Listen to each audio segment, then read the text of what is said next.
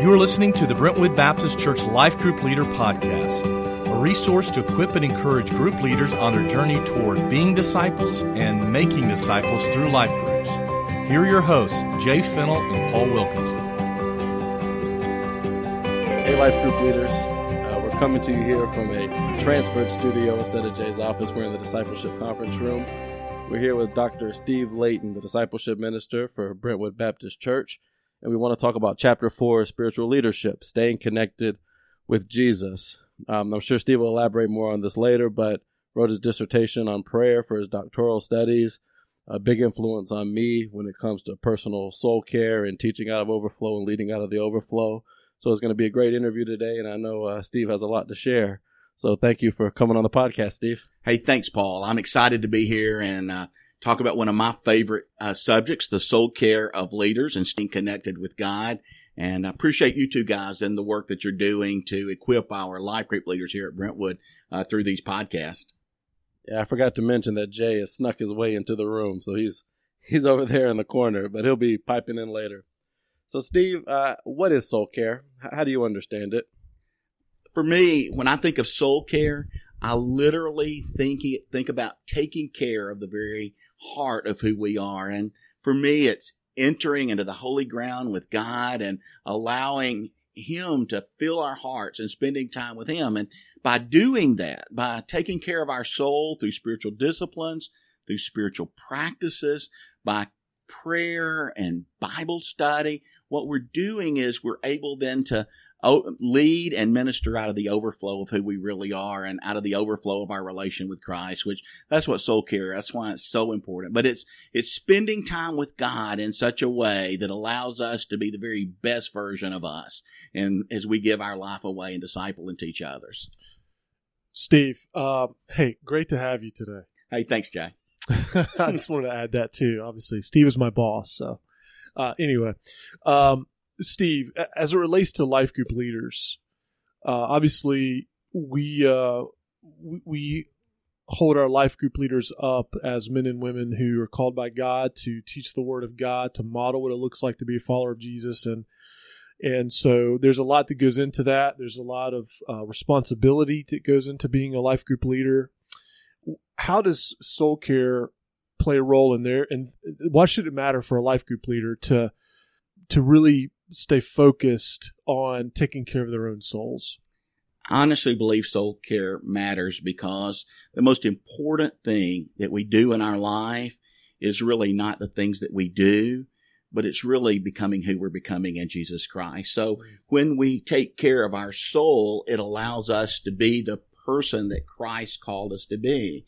And I believe for life group leaders, they're modeling for their learners what it really means to walk the walk, to be a true, authentic uh, follower of Christ. And so many times I think life group leaders stand up and we teach well. But I think what our people are desiring to see is people who live the gospel well. So when we practice good soul care before our people, then it helps them to see Jesus in us. And all of a sudden, it makes the gospel more accessible to them.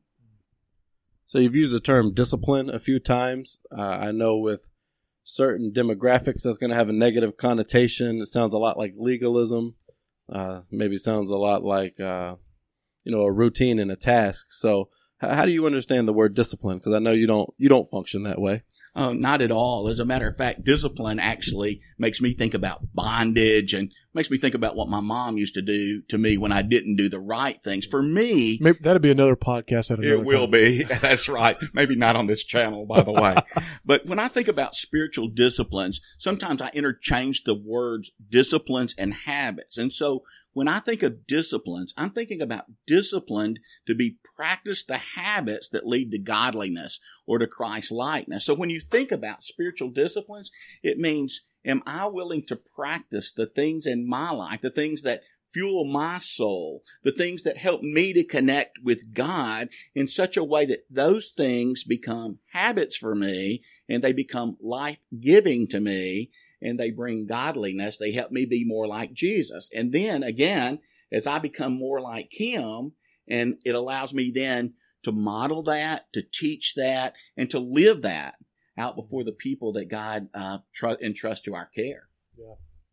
So when it comes to um, some of your mentors that you have perhaps um, you know learn from or sat under in your life, either in ministry or just in, in just as a follower of Jesus, um, who were who are some of those people that uh, that you can remember? And is is that important for us as Christ followers to maybe uh, identify some of those people in our lives that could um, really encourage us and strengthen us and maybe challenge us to go deeper in the disciplines? Absolutely, and and you know when I think about mentors, guys, I honestly think about those that are living mentors, those people that I either currently have relationships with that help me be uh, a, a better me and be continue to grow in my walk. But I also think about those mentors in my life who I've studied through the things they've written or the books I've read, uh, the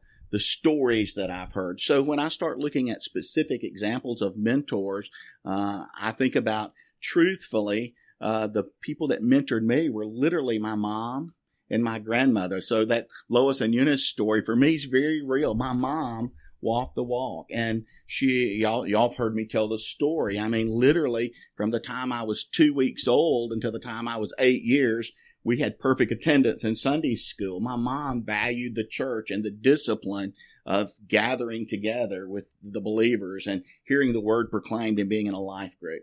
So my mom, my grandmother, as y'all know, I've shared how she was Pentecostal and boy, she believed in a spirit filled life and she believed in the power of prayer. And uh, there was a lady at one of the churches that I served.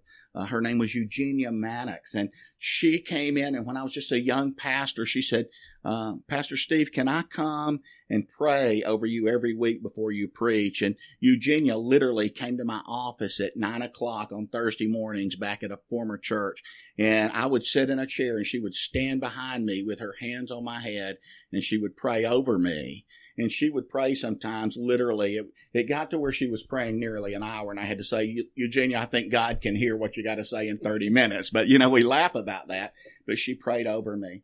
I think about guys like Henry Willis, who was a Christian layman for the Russell Corporation. And Mr. Willis was, had the gift of, and the discipline of generosity.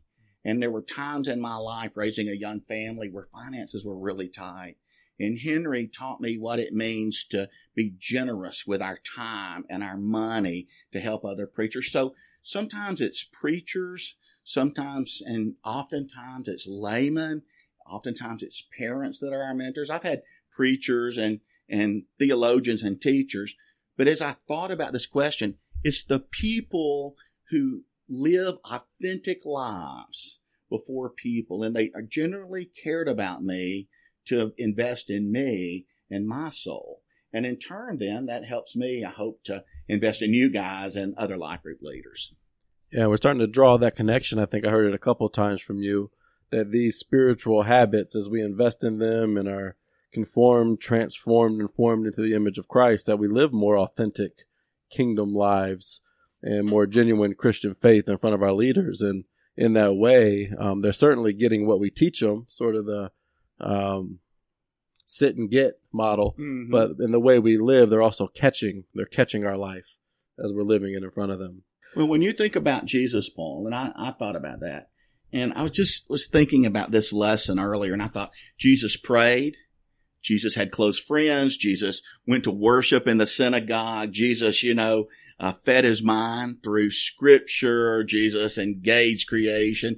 Jesus took long walks by himself and practiced silence and solitude. Jesus even hung out with the non-religious type folks, you know? So when you think about it, Jesus modeled this lifestyle for us. And it's this lifestyle that needs to be life giving. And I think that's for me what I really hope people think. I think that it's hard to be a life group leader, guys. Life piles in on us. Family piles in on us. You know, uh, life just happens and it's tough. And what soul care and spiritual practices and discipline does for us is allows us to be refreshed and to be joyous in the way that we teach. And the joy of the Lord's our strength. And so these things give us strength and help us to bring joy to our people. And that brings, again, an authentic person uh, so that the gospel can be caught uh, and modeled before them. And I really love how the scripture likes to say, as was his habit, as Jesus Mhm. was going to the synagogue to teach or whatever the case may be. So, out of that list you gave of what Jesus did, um, in our chapter, prayer and Bible reading are elevated. But off of that list, what are some of the the few disciplines in there that really speak to you or nourish you? Yeah, to me, uh, the discipline that resonates with my soul is actually the habit and discipline of prayer. And um, it's spending time with God. I mean, guys, I'm overwhelmed to think that Creator God, God Almighty, who created this world, who created us, who sent his one and only son to die so that I could have eternal life. It overwhelms me to think that he invites us into the very throne room to have a conversation with him and to talk to him. And, and throughout my life, prayer's been a natural habit. And yet, truthfully, guys, I, so many people I know struggle with the discipline of prayer. And as I've ministered to men and they feel like it, it's, it's not real and it's not vibrant for me, prayer is, man, it's as real as us sitting here talking today and looking you in, in the face and to be able to go to God and to be able to talk with him. I think the second thing for me, obviously it's pointed out in the book, Bible study, but when I pray, I talk to God, but oftentimes when I study God's word, God speaks to me. And so it keeps that, if you will, vertical alignment in line between me and Christ. And so that's the reason why those two are coupled. I think the third one for me is one that, that you're connected with strong too, Jay. And that's just relationship with the saints. I mean, hanging out with brothers and sisters. And we often don't think about that as a spiritual discipline, but being able to not hold each other accountable in a bad way, but as the gospel says, to encourage one another on in the faith. So those are the things that really fuel my soul. I mean, I love being with you guys and with our life group leaders. I love spending time in God's word. And I really, really love just that quiet time where God and I can have long talks and conversation. Yeah. Something I was just thinking about hearing you talk. You know, there there are often times in our life, uh, as a follower of Christ or even as a leader, that when we spend time in prayer, and I don't know, Steve, maybe you can speak of this from your own perspective uh, and your own experience. Um, and this isn't, you know, one of our Sure. So this is off the cuff here, um, where prayer becomes difficult, you know, and perhaps the the closeness to God in prayer that you had at one time wasn't there. And I can imagine that some of our leaders that are listening are either in that spot now, or they have been, or they will be. Yeah. You know. So, in your own personal experience, what have you learned? I'm sure that perhaps you've gone through some moments like that where you've you've struggled in prayer, and you know, I know prayer. You've said this to me, and I've learned a lot from you in, about prayer. Um, that's one of the disciplines that you enjoy the most. You really connect with God in prayer. Um, what would you say to someone like to one of our life group leaders who might be listening that might be struggling a little bit with connecting with God in prayer and just having that discipline to stick with it, even when the feelings necessarily aren't there? Yeah, that it makes sense? a lot of sense, Jay. Here's the thing that come to my mind first, and when I think about that, I think that so many times it's the fact that we don't trust God. In other words, I talk to men about prayer, and men will not believe that God really hears them, and so it feels empty to them. They've not seen evidence of that in people's lives. So it's like I learn a concept, but I really don't see it in practice. That's one reason people struggle with it a lot of times just being transparent it has to do with sin in people's life. In other words people move away from god. They create sin. They fall out of fellowship with god or, or their brothers and sister. And once that happens then all of a sudden you know it's like that child who's been disobedient who comes to daddy and all of a sudden wants to borrow the car or ask for something and they don't feel worthy to do that. I think that's a third one is our identity in christ is we don't really believe that who we are, who Jesus says we are, we don't really believe that, that we are adopted children of the King. So if we can come before Him, even if we are out of fellowship or disobedient, sometimes you just have to go back to Dad, Abba Father, and say, Dad, I, I need that relationship restored for me. I think the fourth thing for me, just off the cuff again, is I think we live incredibly hurried and busy lives. And there's a difference between busyness and hurried, but I think we cram so much in that Christ and our prayer life is often the last thing instead of the first thing. I mean, I remember when I first met you, and and you know we were just kind of talking off the cuff. He's talking to Jay there. Yeah, talking to Jay. But I remember Jay the first time I met you, and we were talking about how you shared with me back in Carolina your habit of getting to the church early before anyone got there, and you would sit in the car and you would spend time in prayer and talking with God's word, and and that's the kind of discipline that we have to have. And uh, tell tell the folks about that. That was a real enriching time for you. Uh, it was well, yeah. Thank you. It was, um, you know, at the time we had small small children, um, and so getting up early uh, to spend time with the Lord was almost impossible. And then by the time you get home at night, just with the kids and you know, bath time and and, and dinner and and all the other things that, that go on with it, and uh, just made it difficult to to really spend that time. And I was just really tired at the end of the day. So I just began to uh, really kind of try to carve out some time. Where, where in the day could I could I have some margin where I can truly focus on the Lord? And I discovered that uh, I could maybe cut away after the kids went to school or went to preschool. That I could uh, get to the parking lot about 30, 45 minutes before I was technically time to go into the office. And so I'd sit in the parking lot in my car and just pray and read the Bible and, and have a devotion there a habit actually that I still do uh, on occasion. I don't have to do it as much now because I have a little more margin to to do it uh, because life is just different for me. But it's I think it's just trying to to find those moments during the day because you're right. We all live hurried and busy lives, over calendared, and all the things we've got going on. But man, I, for me at least uh, personally, that was a game changer for me, just in my personal life and my professional life as a minister of the gospel and all those things was just really key to my growth. John 15, 5. Jesus says, I am the vine, you are the branches. If a man remains in me and I in him, he will bear much fruit. Apart from me, you can do nothing. And I, I took that to heart and I said, you know what? I want to connect with the Lord. I want to bear fruit. I want to feel close to God. I want to grow. And um, and I knew that the disciplines were had to be a part of that of that uh, equation. But what you're talking about is taking that time, that quiet time in the car and to listen to this gospel meta narrative, if you will, or this long read. So I used to would drive from Birmingham to New Orleans and I would be listening to the gospel of Matthew or the gospel of John, or I would be listening to Acts or one of the little epistles. And you talk about something that was refreshing and different because we don't take the long view. We don't have the time to do that even some of the habits, like you're talking about, Jay, in the car, write scripture on your a three by five and put it up on your dashboard. You know, do things like that to allow. So again, it's that flexibility to find out what is it that that helps you become more like Christ. So, so here's an, here's another good here's another good question. Should we feel guilty if we miss a day? Absolutely not.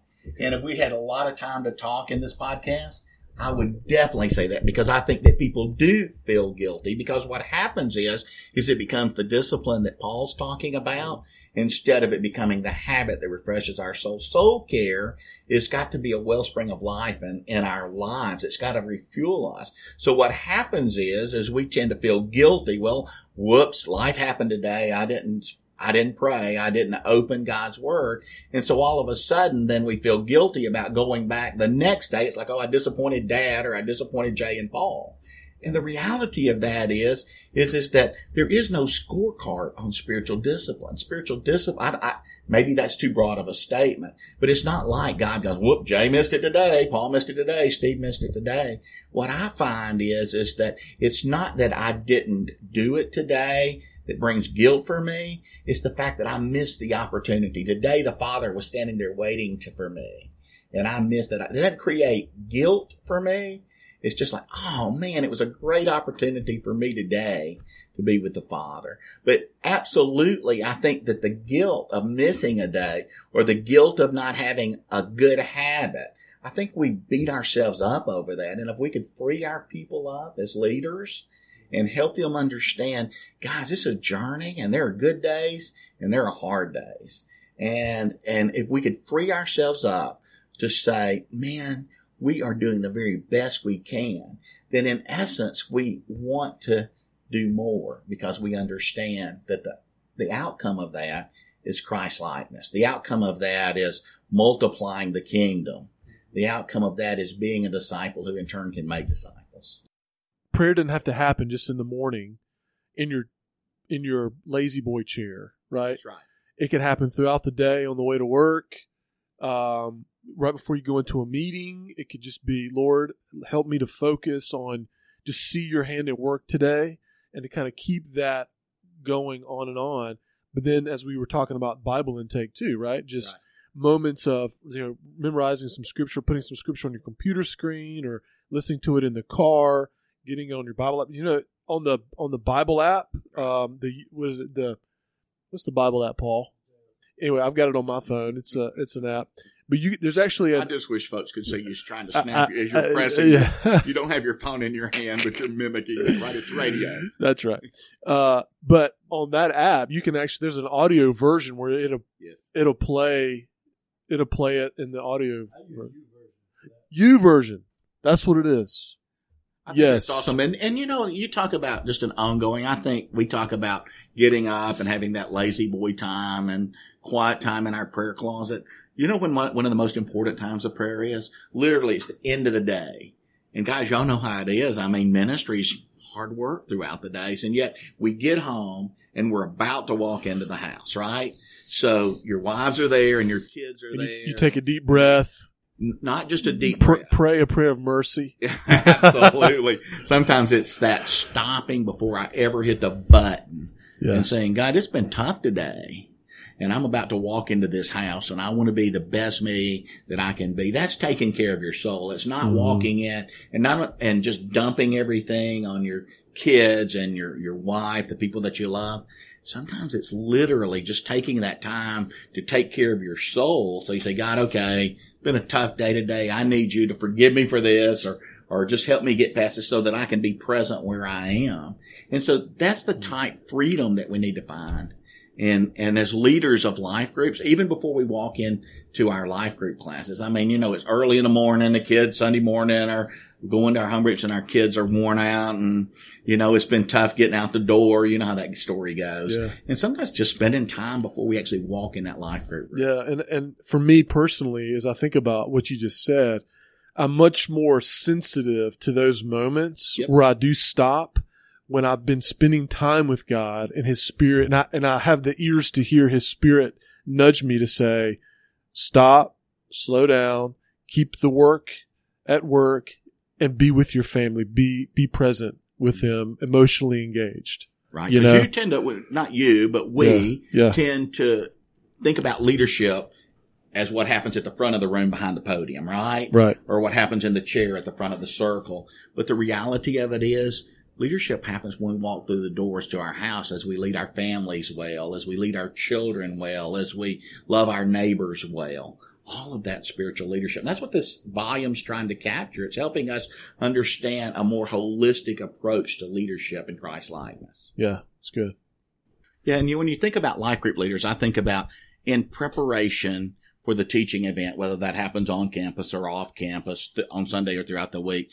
And I think about where do we spend our time? And most of the preparation, I would assume, out of most life group leaders is probably spent in studying the lesson, if you will, preparing to teach, making sure that we have our talking points down. What if we actually spent time with a Father? And our lives were so rich that we taught from the overflow of our time with Christ. And, we prayed, and I know many life group leaders that do, but we spend equal amounts of time in prayer saying, Father, these are the people you've entrusted to our care. You know who's going to be in that room Sunday. You know what they need. And how do we take the content of this lesson and of this scripture and help it collide and intersect with the life that's happening in the room? And instead of just teaching the lesson, all of a sudden Bible study and prayer for the leader becomes that vehicle which helps us be in communion and be able to reach real needs in that classroom. And we talk about that all the time around here, don't we? Absolutely. and that's so that's so key. In fact, it's so so much a part of our culture, at least in our staff culture here at the church, that I don't know if you know this or not as a life group leader, but our staff, ministerial staff, is required to take a spiritual retreat day once a month, and we're held accountable to that. in our review sessions and our one on ones with our supervisors because it's so crucial to our jobs. Um, Pastor Mike says all the time that uh, leaders, ministers don't explode, they implode when the Right. pressure on the outside is greater than the pressure on the inside, for pushing against it. Then, um, then we just kind of we kind of uh, turn inward, don't we, and implode.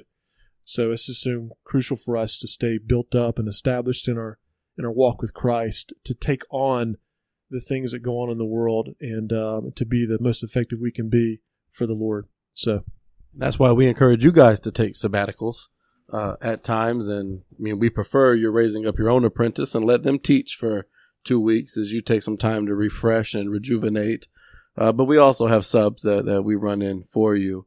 Uh, but the idea of removing yourself from the daily routine for the sake of intentional, um, elevated emphasis on the things of God through the disciplines is unparalleled in compelling you to the work that you've been called to do.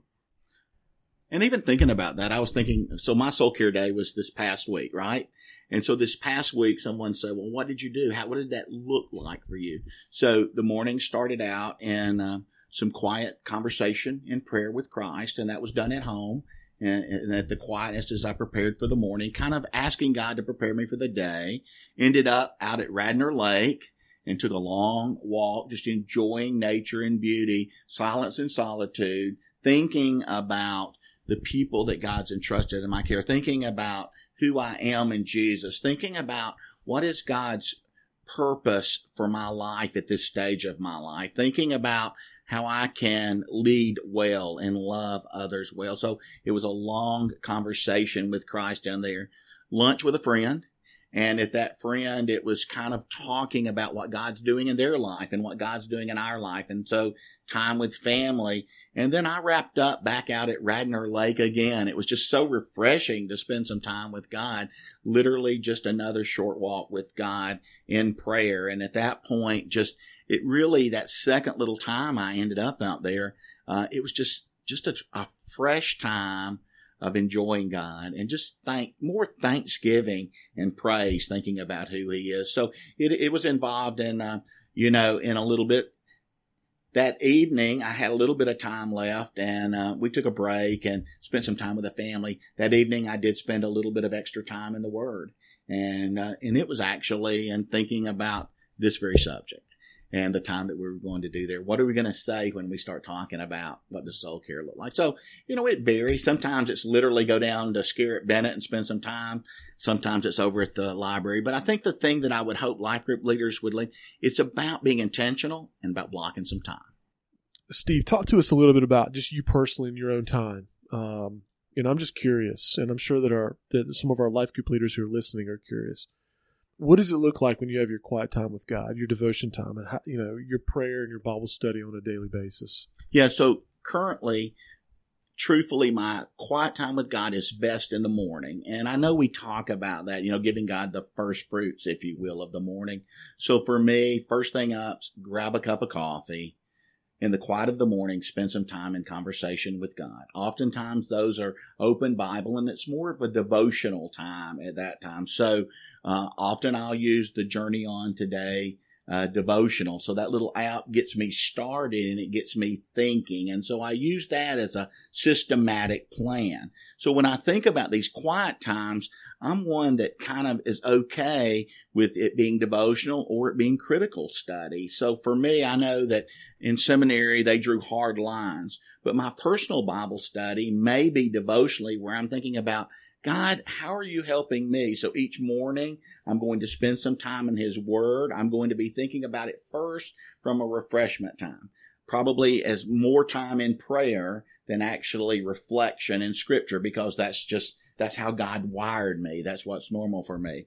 And then throughout the day, it's not every day, but throughout the day, I like to have intent times or focused times. And these times might be anywhere from uh, an hour to, to guys seriously. Sometimes it's five or six hours that I'll want to spend in God's Word. That's normally where I'm breaking down and studying the Bible. So when I think about, and I know that most life group leaders are going to go, I've got no time to drop five or six hours into Bible study. Often this is an off day for me, but I really enjoy being able to dig in and look at the historical context, look at the setting. I mean, literally the good Bible study tools. What are the words? What are the takeaways? And I think sometimes for me, when we think about that, that is as, as refreshing as the devotional time to be able to dig into God's word and find new truth and new insight and then to be able to take that truth and apply it to lie. So it's a balance primarily of the three we mentioned early in the podcast.